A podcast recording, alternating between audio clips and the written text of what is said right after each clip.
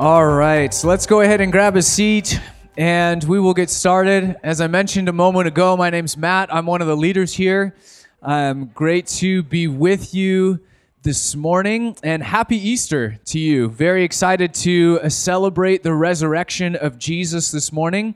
If you have a Bible, uh, go ahead and turn with me in your Bibles to John 20, uh, which is about a, uh, three quarters of the way through your Bibles, and we'll pick up there in a moment. Uh, and if you don't have a Bible or you don't own a Bible, there are uh, stacks over here. You're welcome to grab one for yourself or someone you know and take that home.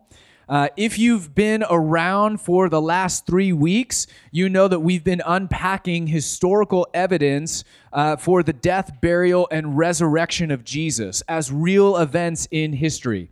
And this morning, we uh, kind of reach the climax of that study as we celebrate the reality of Jesus being back from the dead. Uh, after being put to death, uh, publicly executed by the Romans, Jesus' body is laid in the tomb of a man named Joseph of Arimathea. a stone is rolled in front of the entrance and it's sealed, and then guards are posted in front of the stone.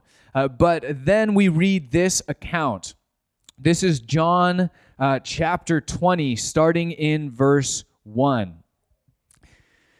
Early on the first day of the week, while it was still dark, Mary Magdalene went to the tomb and saw that the stone had been removed from the entrance.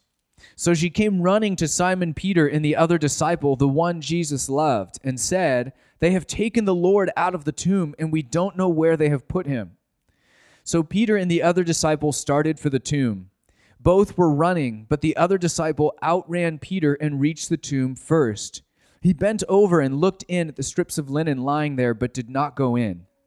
Then Simon Peter came along behind him and went straight into the tomb. He saw the strips of linen lying there, as well as the cloth that had been wrapped around Jesus' head. The cloth was still lying in its place, separate from the linen. Finally, the other disciple, who had reached the tomb first, also went inside. He saw and believed. They still did not understand from Scripture that Jesus had to rise from the dead. Then the disciples went back to where they were staying. Now Mary stood outside the tomb crying. As she wept, she bent over to look into the tomb and saw two angels in white seated where Jesus' body had been, one at the head and the other at the foot. They asked her, Woman, why are you crying? They have taken my Lord away, she said, and I don't know where they have put him. At this, she turned around and saw Jesus standing there, but she did not recognize that it was Jesus. He asked her, Woman, why are you crying? Who is it you are looking for? Thinking he was the gardener, she said, Sir, if you have carried him away, tell me where you have put him, and I will get him. Jesus said to her, Mary. She turned around toward him and cried out in Aramaic, Rabboni, which means teacher. Jesus said, Do not hold on to me, for I have not yet ascended to the Father. Go instead to my brothers and tell them, I am ascending to my Father and your Father, to my God and your God. Mary Magdalene went to the disciples with the news, I have seen the Lord. And she told them that he had, that he had seen these things, said these things to her. On the evening of the first day of the week, when the disciples were together, with the doors locked for fear of the Jewish leaders, Jesus came and stood among them and said, Peace be with you. After he had said this, he showed them his hands and his side. The disciples were overjoyed when they saw the Lord. Again, Jesus said, Peace be with you. As the Father has sent me, I am sending you. And with that, he breathed on them and said, Receive the Holy Spirit. If you forgive anyone's sins, their sins are forgiven. If you do not forgive them, they are not forgiven. Now, Thomas, also known as Didymus, one of the twelve, was not with the disciples when Jesus came. So the other disciples told him, We have seen the Lord. But he said to them, Unless I see the nail marks in his hands, and put my finger where the nails were, and put my hand into his side, I will not believe. A week later, his disciples were in the house again, and Thomas was with them. Though the doors were locked, Jesus came and stood among them and said, Peace be with you. Then he said to Thomas, Put your finger here, see my hands, reach out your hand and put it into my side. Stop doubting and believe. Thomas said to him, My Lord and my God. Then Jesus told him, Because you have seen me, you have believed.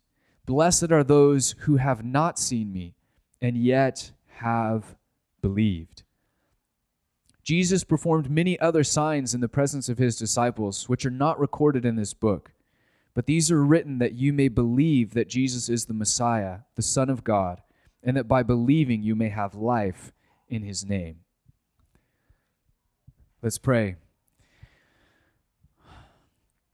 Jesus, as we uh, contemplate the beauty, the mystery, the reality of the empty tomb, um, so shocking to the first disciples, I think equally shocking to us.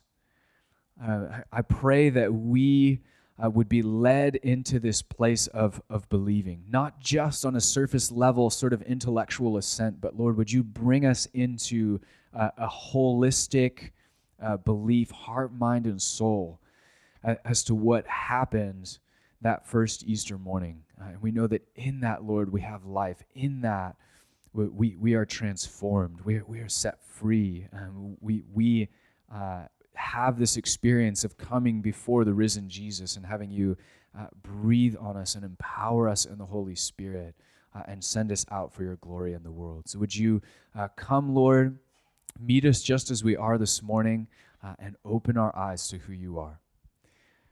In Jesus' name, amen of all the medical and historical evidence that we have explored over the last few weeks, there is one piece of evidence that we haven't had time to unpack, and that is the evidence of a changed disciple. After watching their teacher, their leader, their friend executed in public in a brutal and humiliating way, the disciples go to mourn in private. They are despondent, upset, grieving, fearful, distraught. But then the impossible happens. The stone is rolled away, the tomb is found empty, and people begin claiming that they have seen Jesus back from the dead. But one of the things I was struck by this week uh, is just how skeptical the original disciples were. Keep in mind uh, that many of them were with Jesus full time, 24 7 for years. Uh, they saw him feed the 5,000 with a few loaves of bread. Uh, they saw him heal blind men and lepers. They saw him bring people back from the dead. And he told them repeatedly that he was going to be put to death by the religious leaders, but that on the third day the Father would raise him back to life again. And yet, when the third day comes, no one is there. The male disciples sit at home, despondent. Some of the female disciples head to the tomb, but only to anoint the dead body of Jesus, which they fully expect to be there. In fact, they're only going on the third day by accident because uh, the second day was the Sabbath day. And, and they weren't allowed to go. They would have gone the day before. So they arrive by accident, but all of them, male and female, are very slow to believe what has happened. The female disciples encounter angelic beings who tell them that Jesus has risen from the dead. And they are in awe, but still a little unsure. Mary hangs around the tomb afterward, convinced that someone has stolen the dead body. Uh, apparently, the angelic beings were inspiring, but not quite convincing enough. Then Mary encounters Jesus, but she is slow to recognize him. Uh, finally, she does, and, and she runs to tell the disciples, but the disciples don't believe her, even though she's seen him. And then two more disciples encounter Jesus on the road to Emmaus. They too are slow to believe, they too are slow to recognize him. But they eventually go and tell the other 11. But again, they still aren't so sure. Then Jesus himself comes to them through a locked door in a resurrected body. And, and, and they can't believe their eyes. Initially, they think he's not real. Surely this cannot be happening. And, and, and they don't believe in, until they sit with him and talk with him and eat with him and, and touch his hands and his feet. But one of the disciples is missing. Uh, Thomas is late to the party. He misses Jesus and, and very famously says, Unless I see the nail marks uh, in his hands and put my finger where the nails were and put my hands into his side, I will not believe. I mean, talk about skepticism. Uh, uh, Jesus did countless miracles. He stilled storms. He, he brought the dead back to life. He multiplied food. He cast out demons. He healed thousands of sick people of all kinds of diseases. He moved in the power of God. And the disciples eventually, slowly, over time, came to this place where they recognized that Jesus was the Son of God. Uh, this man is no prophet. This is something else. This is something the world has never seen before. Okay, so just imagine that scene. I, I'm walking alongside the Son of God, who eventually I know to be the Son of God. I spend years with him. And he says repeatedly over those years that he will be put to death by the religious elite and raised to life on the third day. The disciples know about his claims. The religious elite know about his claims. The crowds know about his claim. Everyone knows that he's claiming to rise again on the third day. And the third day comes and no one is there. I mean, this is unbelievable. If someone went around today healing people and doing miracles and that, that were widely seen, widely recorded, and they said, I, I'm going to die sometime in the next few years, but God's going to raise me back to life on the third day. I promise you there would be people there on the third day. I guarantee it.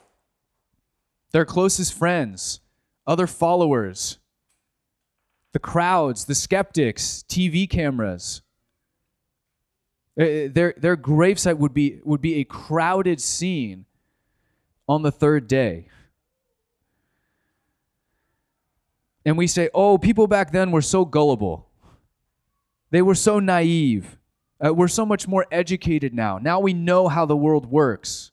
And, and that's why we're so skeptical and so cynical today. Really? Because no one showed up on the third day.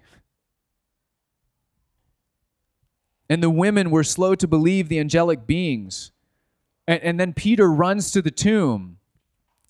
And, and it says in one of the Gospels that, he, quote, he went away wondering to himself what had happened.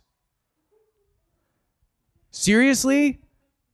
Wondering to himself what it like really you don't have an educated guess in that moment as to why the tomb might be empty.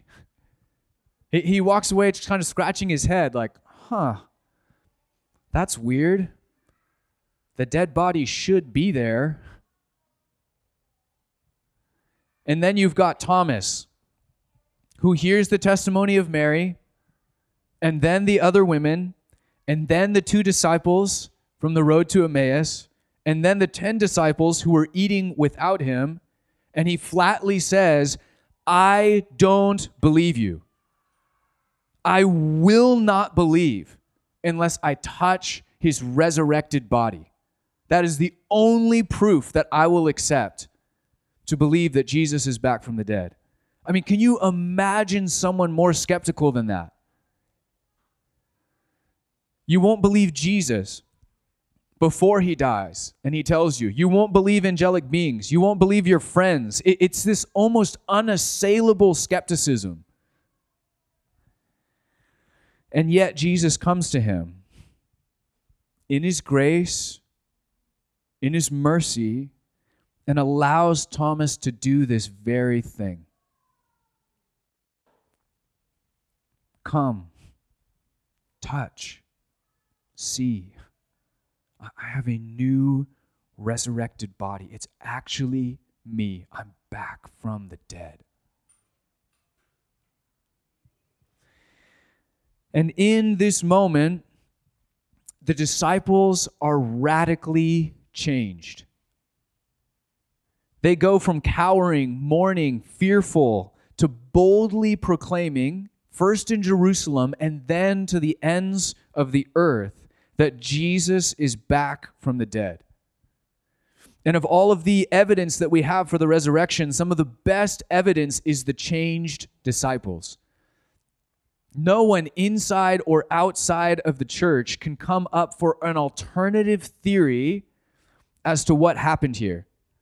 What caused the disciples uh, to go from fearful, mourning, distraught to full of joy, full of courage, full of boldness, proclaiming that Jesus was back from the dead?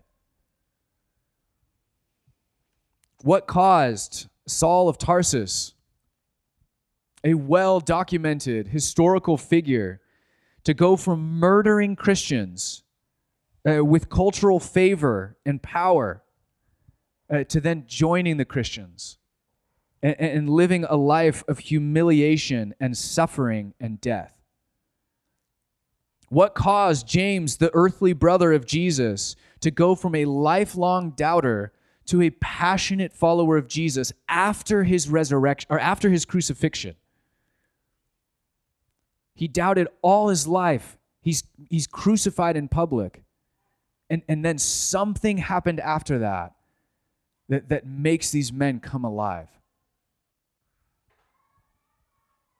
They claimed they had encountered the resurrected, risen Jesus.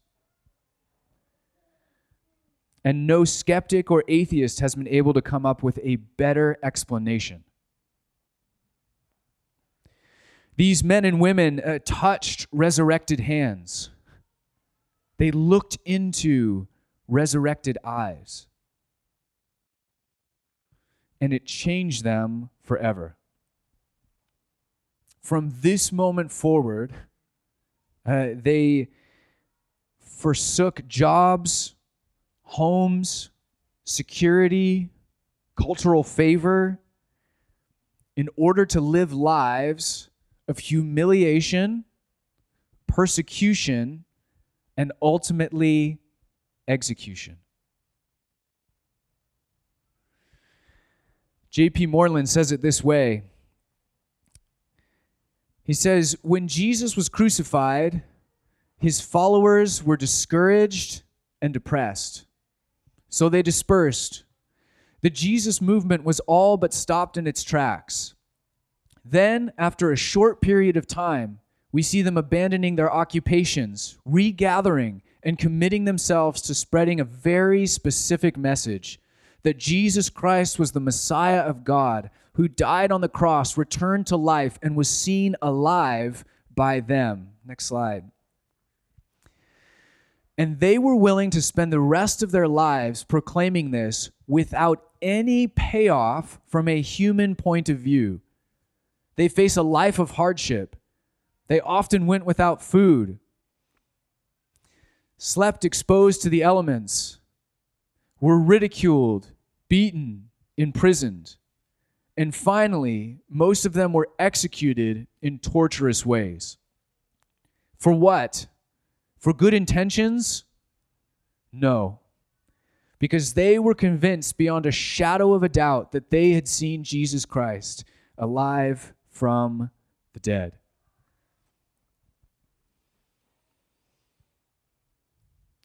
Lee Strobel, in his book outlining historical evidence for the resurrection of Jesus, makes the point that the disciples were in a unique position in human history because they could know for certain whether or not their claims were true. We see today, all over the world in different traditions, people who are willing to die for what they believe in by faith. But notice that for the disciples, this is not a matter of faith. They didn't have to have faith in the resurrection, they just knew. They saw it, they, they touched it, they were witnesses to it. If the resurrection had been falsified, then all of these original men and women would have known deep down in their hearts that it wasn't actually true. This is the unique place they held in history. And yet, every single one of them faces years of hardship, disgrace, persecution, humiliation, beatings, rejection, torture, and ultimately execution. All separately, by the way, all in different parts of the world. Had they together falsified this account, then over time, uh, some of them would have recanted. They would have backed down. Uh, they, they had nothing to gain from a human point of view. But it was too late. Uh, they had seen Jesus back from the dead. Uh, they had touched him. Uh, they ate with him. They, they talked with him. They, saw his resurrected body.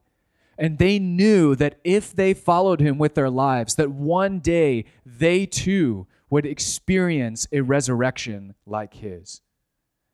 They could stare at his body and say, One day I will have a body like that body. Paul is beheaded in Rome under Emperor Nero. Peter is crucified upside down.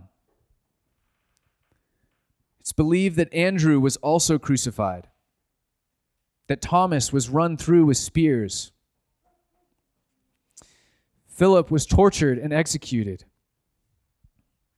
Matthew was stabbed to death. Bartholomew, James, Simon, Matthias, all of them martyred, stoned, clubbed to death, burned alive, all over the world.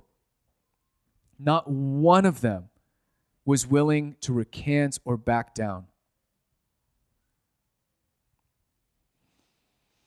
They had seen the risen Jesus.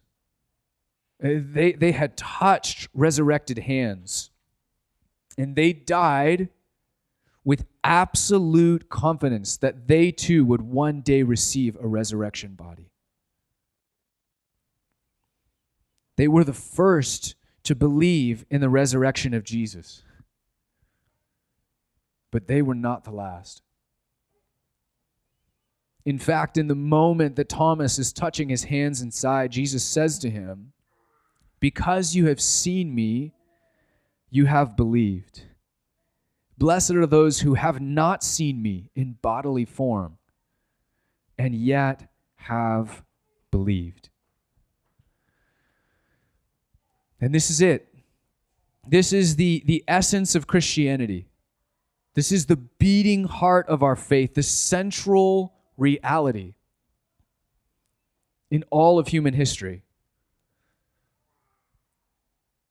Romans says it this way it says, If you declare with your mouth Jesus is Lord, and you believe in your heart that God raised him from the dead, you will be saved. This is the irreducible center of our faith.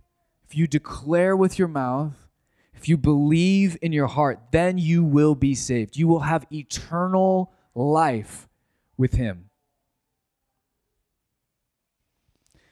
John starts his gospel with these words says Jesus came to that which was his own, but his own did not receive him. They, they rejected him, they crucified him. Yet to all who did receive him, to those who believed in his name, he gave the right to become children of God. This is the invitation this morning. The invitation which God has issued to, to every single man, woman, and child on the planet. That, that by receiving the one that, that so many have rejected, that by believing that he is who he says he is, by believing that the tomb is empty and Jesus is back from the dead, we receive forgiveness. We receive cleansing, we receive rebirth, we become new creations, we, we receive new life, empowering in the Holy Spirit. Uh, your, your past life is put to death. And, and you can say with all honesty, with all authenticity, I, I am a child of the living God. With absolute assurance in eternal life. I haven't even seen my Father yet, but He's waiting there for me.